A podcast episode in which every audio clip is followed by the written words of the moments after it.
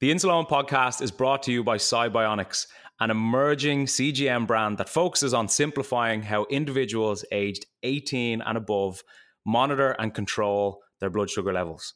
Upon becoming available on the market, the Sibionics GS1 CGM has helped users worldwide navigate the complexities of diabetes management with more confidence and peace of mind. Thanks to Sibionics, now more people are able to view and share their real time glucose data, receive customizable glucose alarms, and generate full AGP reports, all directly from an intuitive Sibionics app empowering them with the necessary information to make better decisions about their health.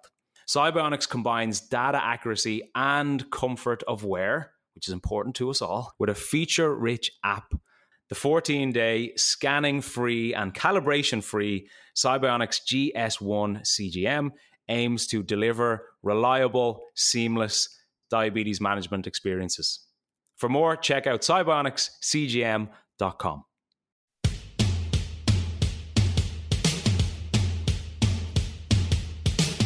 This is the Insuleoin podcast, where I, Eoin Costello, try to redefine diabetes. In this week's episode, your mind's telling you this can't be right. Something mm. has got to change here. You can't just keep increasing your insulin or taking insulin and not eating for long periods of time and it all be okay. Mm. It goes against everything you believe, everything that you know when you deal with your hypo because there wasn't as much carbs in your meal as what you planned for. But before we get into that, everything you hear on the Insuleoin podcast is from my own personal experience. And if you have any worries or issues regarding your diabetes, please contact a medical professional. Now, let's get stuck into this episode. Good afternoon and welcome back to the Insuleoin podcast. I hope you're well. I hope the week has been treating you well, whatever you've been up to and whatever you're up to right now. If you're at the gym, if you're driving to work, if you're driving home from work, if you're out for a walk, whatever. I hope you are ready for an unbelievable episode. And I say unbelievable episode because it's what it is. Lucas Clarke is somebody who I stay in touch with a good bit. He's crazy into fitness. He is an absolute beast. His Olympic lifting that he does, his weightlifting that he does is it almost like I get I get stressed even watching it. He's so good and he's so strong and he's he's so athletic. But anyway, I could talk about that for days. Lucas Clarke and myself, we recorded an episode about a year ago and we spoke about his Crohn's disease and how he navigates his life with Crohn's and diabetes. And with this episode, we jumped straight into his Crohn's because when we jumped on the call, I asked how he was doing, and he said, not great, because he was going through a recent flare, and my ignorance towards Crohn's, I don't really know too much about it. I didn't really know what that meant. And Lucas jumps straight into how difficult Crohn's is and how difficult Crohn's can be on top of living with type 1 diabetes, which as we all know, is a very difficult condition to live with at times. So, how Lucas speaks about this, his his mindset, his resilience, his drive towards his passion for weightlifting and and being in the gym and being healthy is inspiring to say the very least. So I'm going to stop talking. I'm going to let you listen to this episode and I hope you enjoy it as much as I enjoyed recording it take it easy. Okay, Lucas. So, so like I said to you, I'm looking forward to this chat again. Really enjoyed the first one, and we always stay in touch through Instagram and, and these kinds of things. I'm always staying up to date with your freakish lifts in the gym. Uh, I'm I'm impressed more and more every time I see it. But let's jump straight in, if you don't mind. One of the first things you just said to me today when we when we jumped on this call was that I asked you, Lucas, how are things? And your response was? They've been better, um, but they've also okay. been worse. So we're getting somewhere. Um, okay. But as I said, like recently, Crohn's flare sort of started back in June, um, and then August time I was hospitalised because of my Crohn's. It just wasn't settling. A bit of medication, couple of changes, it just wasn't settling. If anything, it was getting worse. Um, so that was a big spanner in the works. Then into hospital, say a week in there, back out, more medication, changes again, and trying to make them adjustments has been a challenge for a couple of months. Mm. Sure. So, excuse my ignorance towards the the condition of Crohn's, but when you say a flare up, Lucas, what do you mean specifically by that? Um, so you can be in like remission, so you don't really get many symptoms across a long period of time, and that changes for everybody. It could be you could be in remission for weeks or years. For me, I was probably in remission for the last two years, um, but a good position for the last six years. Uh, we know hospitalised stays and just a couple of smaller flares. Um, but then when you flare up, all your symptoms sort of start coming back. And that's just things from simple things like a decrease in appetite or lethargicness. So three things like that that aren't major, but then also you get your increased need to go to the toilet, diarrhea, pain, passing bloods, vomiting, all these sort of things that obviously then have a larger impact on your health as well. Hmm. So, so the toilet stuff that really sort of impacts your day as well. Because the more you're at the toilet, the more you're passing, the more blood, the less food you're taking in, and it just really starts to grate on you and really brings you down a bit. Hmm. I remember the first conversation we had, Lucas, and you were talking about like when you initially were were diagnosed with Crohn's, yep. and correct me if I'm wrong, but from from what I can remember, the lead up to you like officially being diagnosed did it, it got to a stage where you were going to the bathroom like 30 times a day. Yep.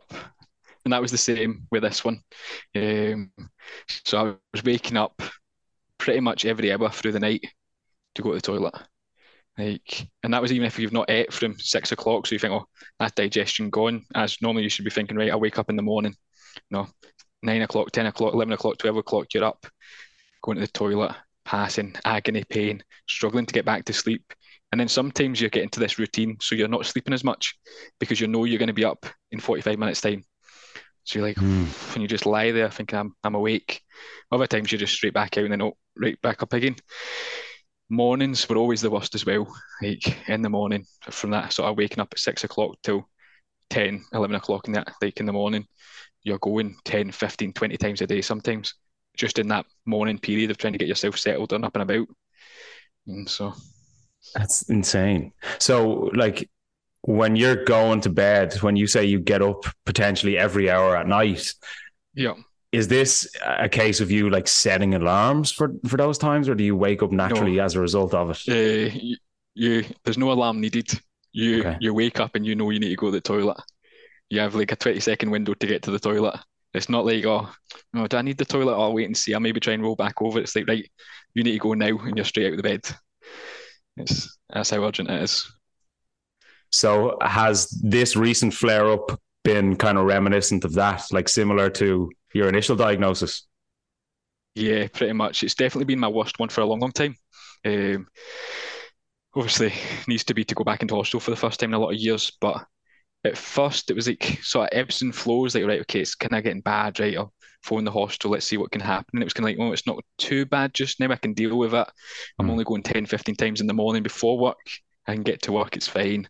Or, oh, there's a couple hours window in the afternoon. I can train, I can do a wee bit. I'm not worried too much. But it was just relentless. It was just week after week after week, and there was no signs of it stopping. It was like, oh, there's a few hours of peace rather than there's a couple of days. Um, and obviously, it just got to the stage where I was passing more and more blood getting worse, feeling worse. Um, I started getting like sort of an eye swelling and stuff like that. My eye was swelling up and it was all red. This eye was getting all sort of scabby. I was getting migraines all the time.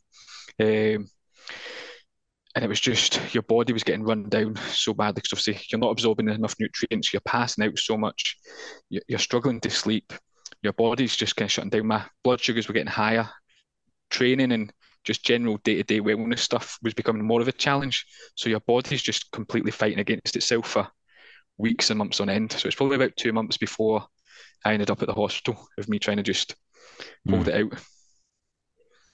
And for anybody who's listened to this, Lucas, who may not have listened to the first episode that we did, by the way, if you haven't listened to it, I strongly urge you to because it's an unbelievable episode. But for anybody, Lucas, who doesn't know what Crohn's actually is. How would you describe it? Um, so it's an inflammatory bowel disease where basically, like diabetes, your body's fighting against itself for whatever apparent reason it decides that your body's the enemy and it just choose, chooses your digestive system. So for me, I've got Crohn's disease predominantly in my small bowel, and then I've got ulcerative colitis, mainly my large bowel. So the two of them go hand in hand for me, and it just causes all sorts of issues and health complications along the line. Um, but your colitis normally stays in the same area, but during a flare, your Crohn's disease can impact anywhere during your digestive system. So from your esophagus and things like that. So for me, I start noticing early on in a flare, I'll start getting ulcers all around my mouth, sort of swelling on my tongue, dryness, things like that, because that's the start of it for me. Because um, obviously it's impacting that whole digestive tract. Hmm. I suppose when I look at it logically in terms of how do you just go about your day? Because you said 10, 15 times in the morning, you could be running to the bathroom even before work. How does this fit into your day? Like how how does your your day to day look now? Uh, not exciting. Um, during a flare, it's definitely not the most exciting. Everything's planned around where's the nearest toilets, where's the bathrooms. If you're going on public transport, it's like right, get the train, don't get the bus, things like that, because there's the toilet on the train. So if anything happens, right, you've got that. Planning routes in advance, knowing that you might need to cancel things as well. So, say if you said, "Oh, can we go out for dinner tomorrow night?" Knowing that tomorrow night I might need to cancel last minute to say I can't make it because it could be even worse at that time and I'm struggling to get out of the house or struggling to get off the bathroom. Um, so it's all very much planned and everything's like, right, what time is it worse? What time's better? Right, when can I get out of the house? How far is wherever we're going? Do I need to break that journey up? Is where we're going safe to go to? Um, is there going to be a restroom or whatever there? Um, are we going to be out and about in the countryside for an hour, two hours, and there's no toilet? If so, right, I can't come um, things like that. So it's all these sort of changes that you need to make at these sort of times. Mm. And how long generally, or how long are you hoping, Lucas, that that this flare lasts for? Is this something that can be like weeks, months? Yeah, when so when does it generally start to kind of subside? A flare can be anything from sort of like a five six day period. That's a nice manageable flare. It's happened. Blood's increased. Your appetite's decreased a bit. You're getting the fatigue, but you're starting to come out of it quite quickly and you're feeling not too bad. Um, your average is a month or so, so a month or two, depending on then the sort of medication, how severe it is. But for me, obviously, this one started back in June, so that's six months already, pretty much, with this flare. I'm now at the best position in the flare I've been in that six months, and the hostel's open within the next sort of two to three weeks. I'm recovering back to where I should be.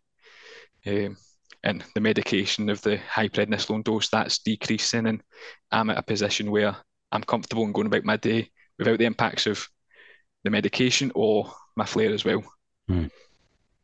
And is this a case of Lucas the the medication that you take like does does it help noticeably or is it a case of once you get a flare you essentially just kind of have to deal um, with what you get?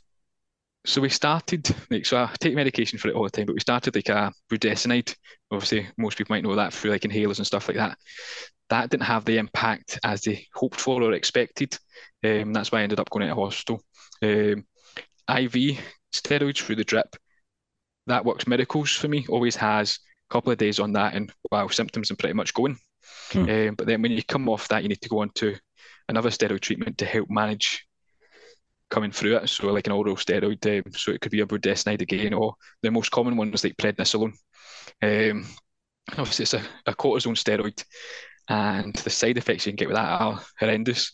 But for me, for whatever reason, so it's meant to be like an eight-week course of dosage you get. You start on a high dose at 40 milligrams, and every week you decrease, just like clockwork. And by the end of eight weeks, that's you off it. Um, for me, it's never happened like that. Not once. Never during one flare had ever done it. So this time, first week, 40 milligrams. Second week, 35. Third week, 30 milligrams. Symptoms were back. Right, back up to 40.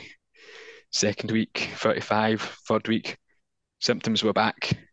So it was like, right, straight back up to 40. And obviously, the longer you're on them higher dosages, the worse it is. That's why you want to decrease it nice and gradual and come off it.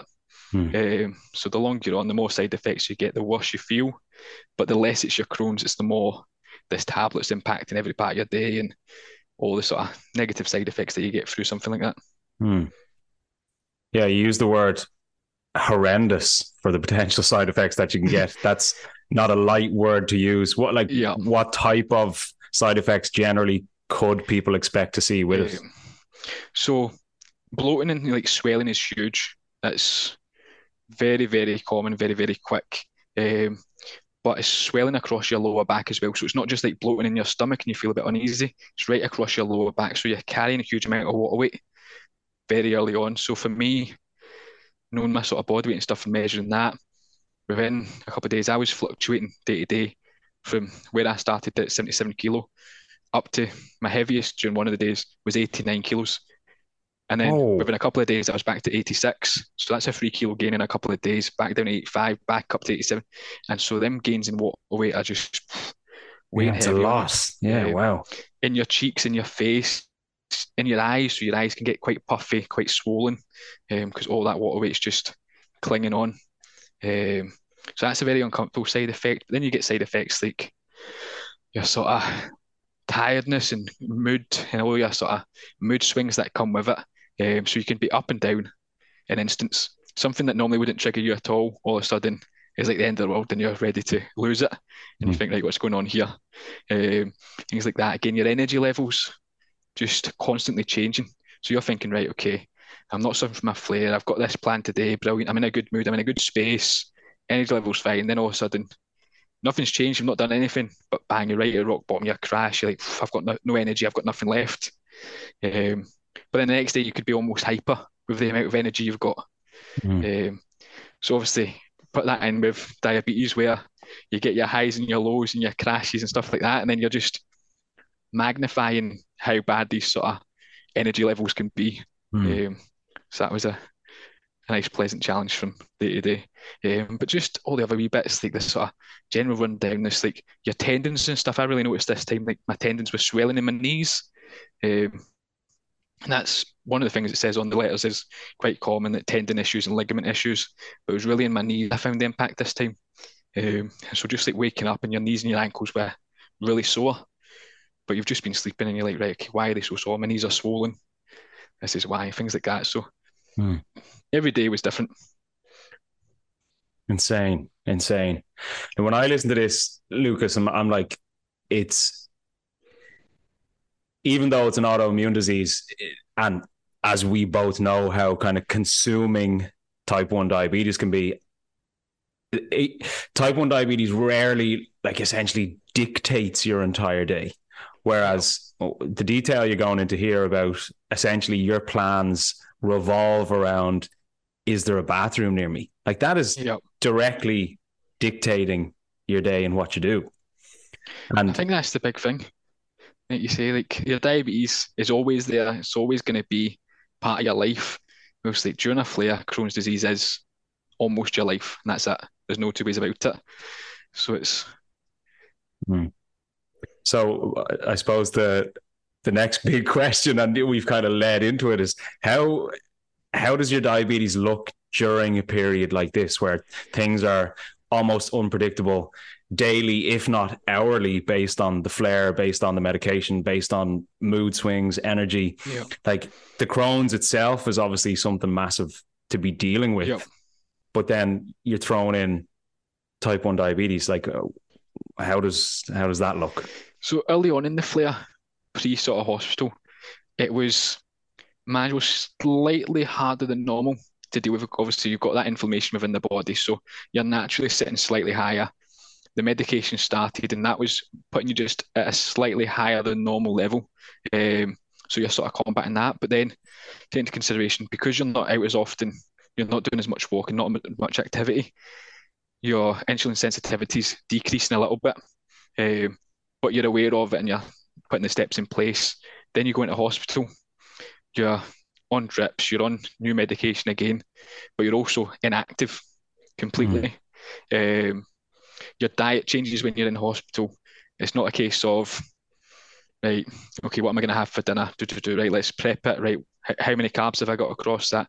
Pre bolus, right, start cooking. Right, there we go. There's my half hour window. It's six o'clock and they've came round and they say, what do you want for dinner? You've got two options. There's no carbs. There's nothing. They just tell you, right, here it is. You're going to eat it or not. And then it's at your table within a 20 seconds. And so it's like that. So you're like, right, okay, I need a pre-bolus. I remember one of the days I pre-bolused and I, I left it sitting there on the side. And I was just sitting there waiting. I thought, right, I'll get it 15, 20 minutes. It's going to be cold, but we're fine. And then one of the auxiliaries came round to take it away. I was like, you're not eating tonight? And I'm like, no, I am. I've just pre-bolused. I'm just waiting. And she was like, what, do you want something else? And I'm like, no, no, that's fine. I just, she's like, it's getting cold. And I'm like, it's fine. I'll have it in a minute. Um, but that sort of thing obviously changes as well. So in hospital, I think for that week I was in hospital, my average time in range was 24%, was the lowest I've ever seen in my life. Um, and obviously I kept saying to them, I'm like, they were coming around, right, okay, what's your blood sugars before dinner? And I'm like, oh, I'm at 10.8. And they're like, all right, okay, that's fine. I'm like, no, that's out of range. Mm. That's dreadful. And they're like, no, no, that's better than most people would check. And I'm like, I was like, well, I'm at 12.6 before bed. That's not good for me. And they're like, that's fine. We don't need to worry about your ketones. Not. And I'm like, right, okay. And it was just sort of thingy. But for me, who has it managed and knows, right, 90 plus percent of my day, I'm going to be in range. Hmm. I'll have a couple of peaks post training, pre training, maybe things like that. And then all of a sudden, you're getting spikes throughout your sleep. You're getting, I never really crashed once the whole time I was in hospital. It was always high. Taking your correction doses, and you are coming back down to eight or nine, no matter how many sort of doses you're taking. You're taking a very high dose, thinking, right, that will put me down at four. And you're scraping into the tens or scraping into nine, and you're like, how?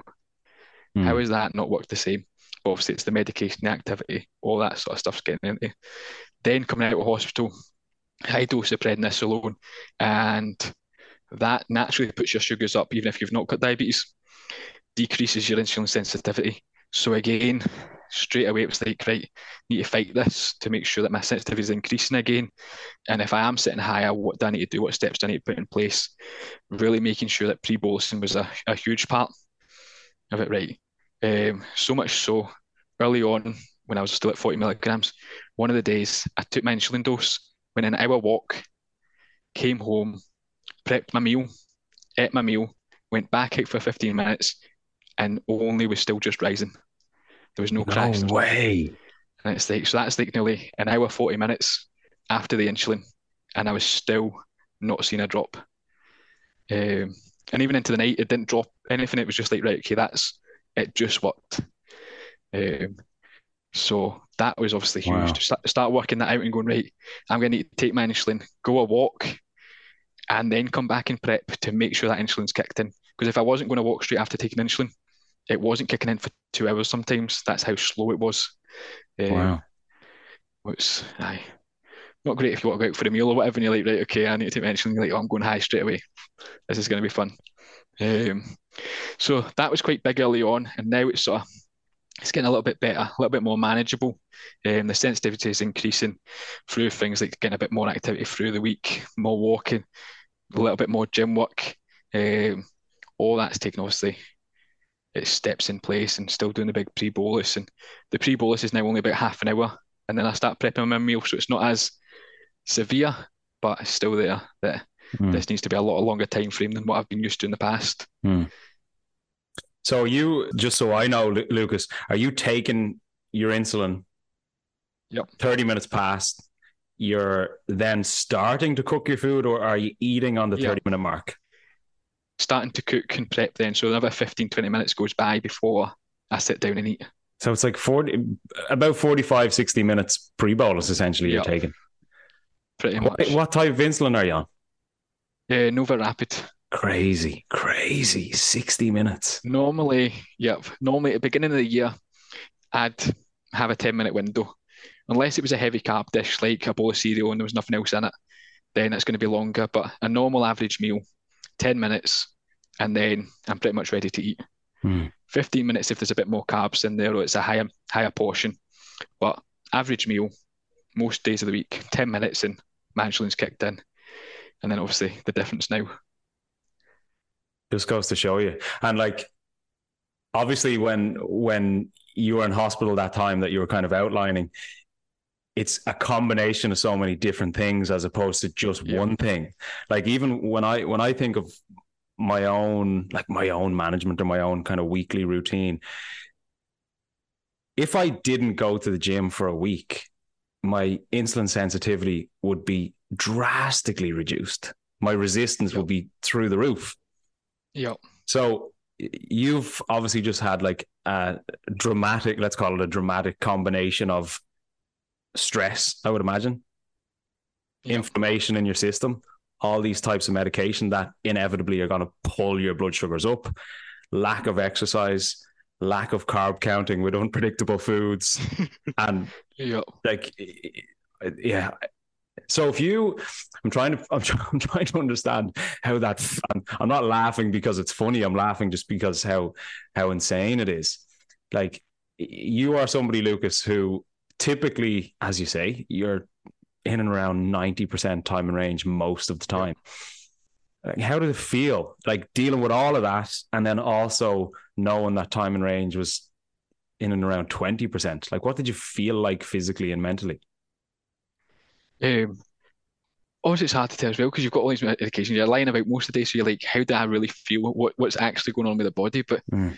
again, you start getting like that constant, almost for me, like verging on how thirsty you were before diagnosis. You constantly felt like that because you needed to drink so much because you're so higher than what you normally are. Normally, I drink like my three liters a day, and that's fine. But you were finishing a glass, you're like, I need another glass because obviously your body's like your sugar's high here. You need to get this flushed out. So you're drinking all the time, but nothing's making that impact. You just feel rubbish. You just feel like I'm done. Then you're seeing right, okay, that's me in another high, right? Correction dose, right? Sort it, and you're just like, this is tough. Like mentally, this is tough now because it's draining. Because normally you go from checking your system, right? Okay, you're on six point five. You've pre-bolused, right? That's going to kick in. You're going to eat your dinner half an hour goes by, that activity is going to be fine. You're going to be doing whatever you need to do. You're not going to see much of a change. You might be aware that, oh, don't do go and do a wee 5k because you're going to hit a low. But if you go about your normal day-to-day business, you're going to be fine. But then it was like, right, you've hit this. You're you're high. You're gonna, you've got to eat again. You're still going to be high because by the time that correction dose kicks in, it could be hours down the line. You, you can't wait all night to not have your dinner. So you're like, I need to eat. I'm not getting lower. The insulin's not kicked in. This insulin's not going to kick in till who knows what time. And it's just all that was just like, this is actually starting to grate on you. And you're like, I can't, like, you're just like, I can't keep an eye on this. Like, you're just constantly checking it, right? What's going on? Double check it. Oh, is it a fault with the Dexcom? Check your finger prick. No, it's not. Right, check again on your Dexcom. Oh, it must be a mistake. I can't be up at 16 already. I've, I'm not even at my dinner.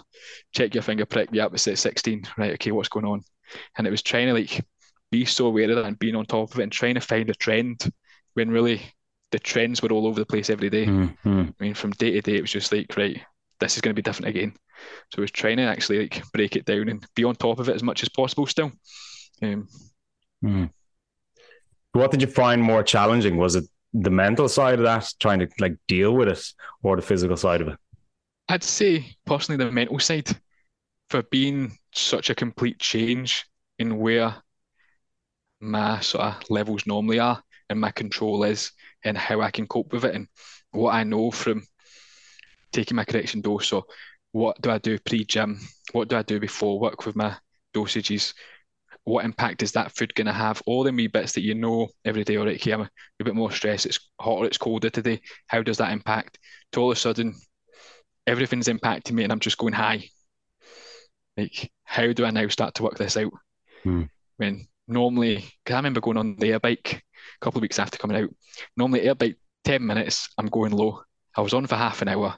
I was dripping with sweat. I could barely breathe. And I'm like, right, that's half an hour down. I have I to be low. I have to be low. Yep. And it's still up at nine, and I'm like, come on. Like, this has got to start kicking in soon. Like, give me a break. Like, Yeah. I just want to be like six when I come off this bike. So then I know I've got a nice couple hours window rather than coming off at nine and I'm like, oh, start to creep back up to 10, 12, 14.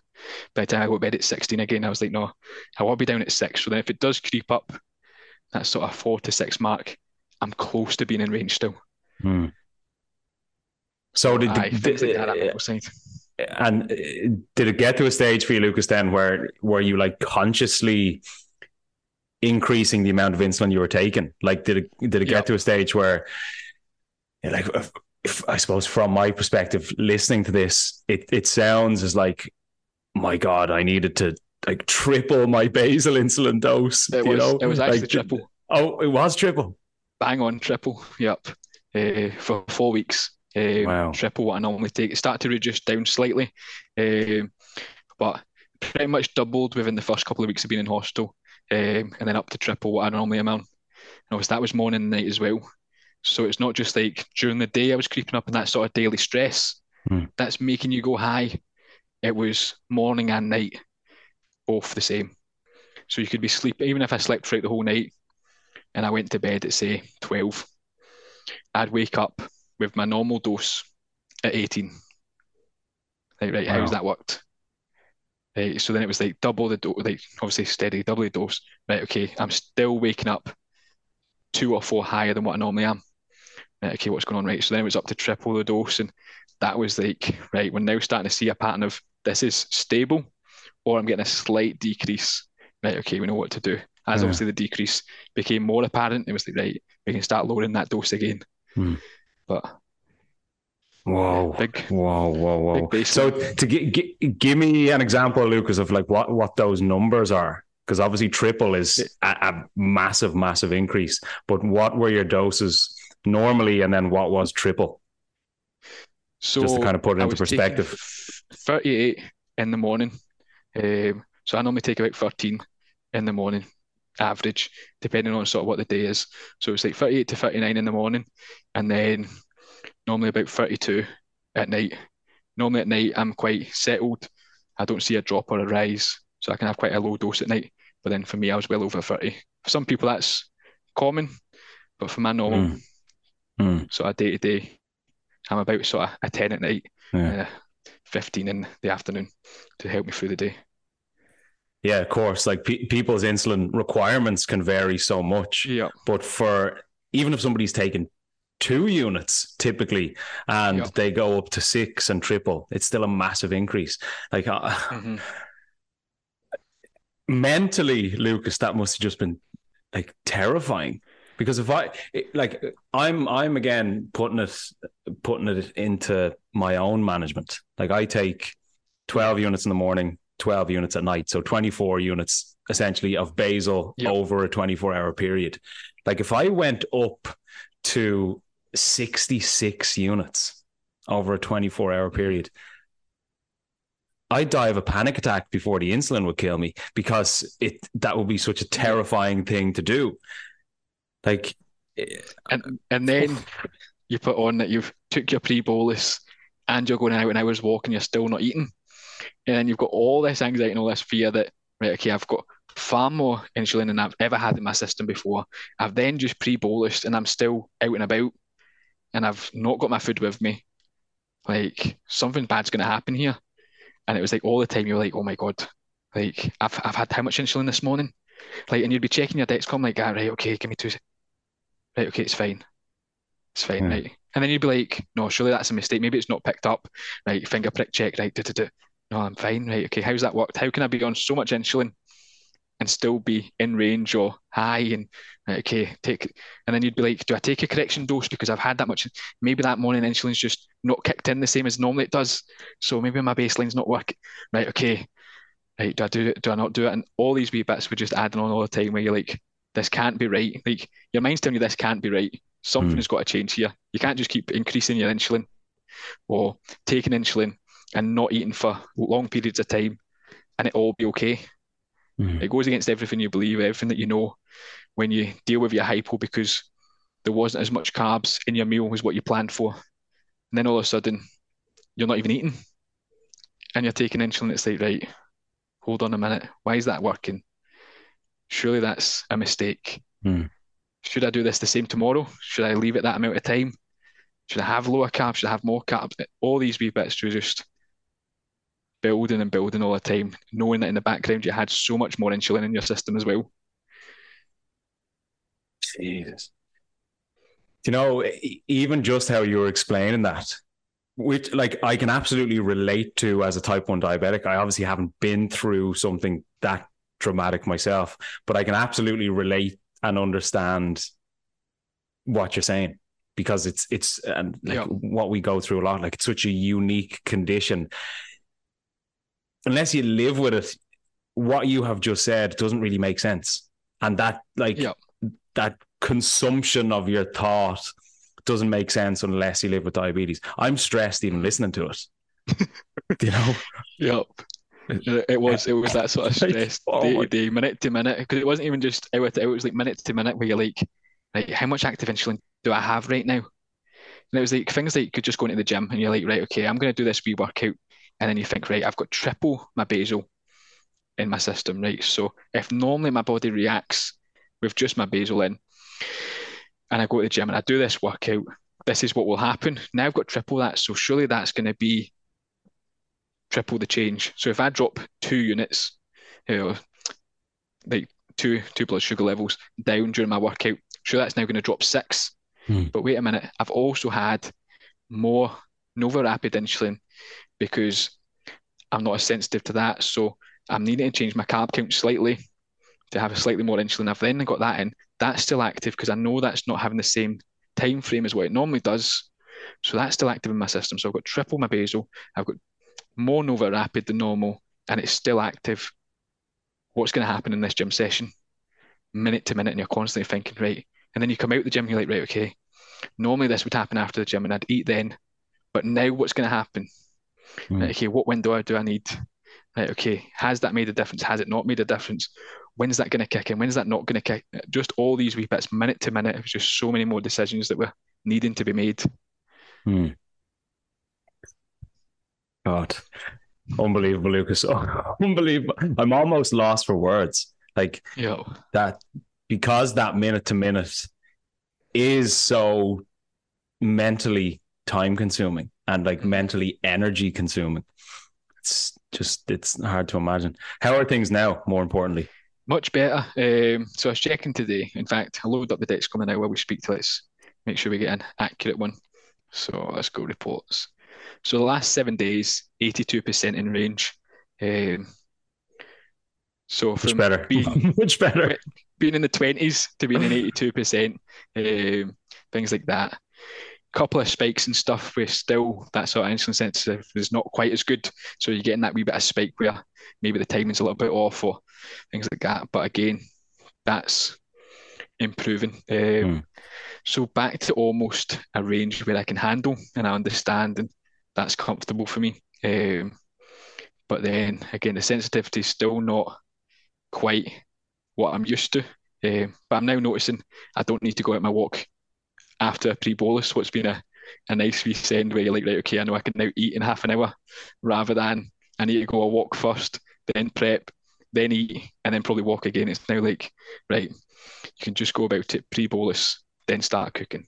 Hmm. Um, so these wee changes have obviously been huge as well to make it a more manageable time. Hmm. When you had that triple basal dose, Lucas, yeah.